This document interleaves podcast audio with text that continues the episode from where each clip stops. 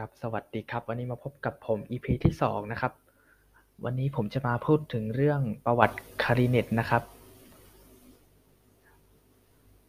เมื่อประมาณ 3,000 ปีก่อนนะครับคริสตศักราชยามนั้นมีเครื่องเป่าหนึ่งชื่อว่ามีเมสทำจากไม้แล้วเหลาที่ปลายลำตัวให้เป็นลิ้น ต่อมาราว 2,000 ปีที่แล้วนะครับ มีเครื่องดนตรีชื่อชาลูโมนะครับ เกิดขึ้นบรรเลงเรื่อยมาเป็นพันปีนะครับ ชาลูโม เป็นคำแสดงภาษาฝรั่งเศส แปลว่าประกายไฟ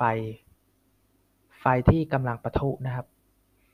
แต่เมื่อมาเป็นชื่อเครื่องดนตรีดังนั้นทำให้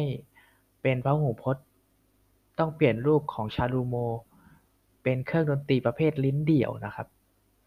ถือกำเนิดขึ้นในยุคกลางในช่วงคริสต์ศตวรรษที่ 12 นะครับ และได้รับความนิยมมาจากกลางยุคของ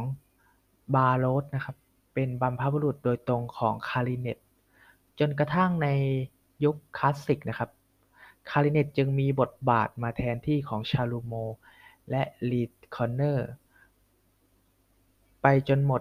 สิ้นนะครับ ชาลูโม ในช่วง ค.ศ.1690 นะครับ นายเดนเนอร์ แห่งเมืองนูเรมเบิร์ก ประเทศเยอรมนีนะครับ ได้ดัดแปลงแล้วเรียกชื่อเป็น คลาริเน็ต จากนั้นมีผู้พัฒนาการต่อมาเรื่อยๆ นะครับ เริ่มใช้กันอย่างแพร่หลายในแวดวงออเคสตราเมื่อปี 1780 นะครับ ก็ประวัติของคาริเนตก็จะมีประมาณนี้ครับ คร่าวๆนะครับ วันนี้ผมก็ขอพูดถึงประวัติคาริเนตไว้แต่เพียงเท่านี้นะครับ พบกันใหม่ EP หน้านะครับ ขอบคุณครับ